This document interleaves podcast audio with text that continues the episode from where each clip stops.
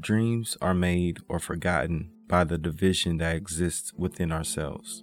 I may want to get in great shape, but the want is not good enough to achieve it. I must be on one accord with my mind, body, and spirit. You see, my spirit knows what I need and desire. It goes beyond the superficial things I see each day. It regards love as supreme, and through its direction, it leads me to places I want to be. A lot of times we express what we want, but when the process begins, we lose sight of our spirit and surrender to our minds.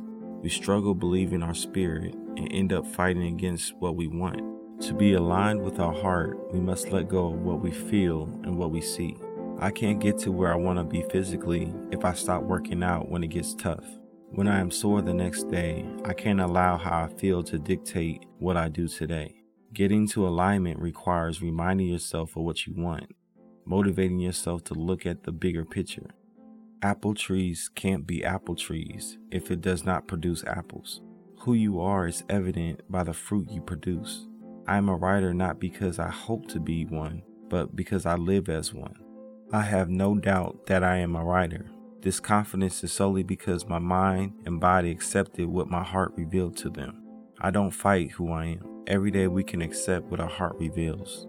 We can be healthy, wealthy, happy. All that is required is that we accept who we are and live out our heart's desire.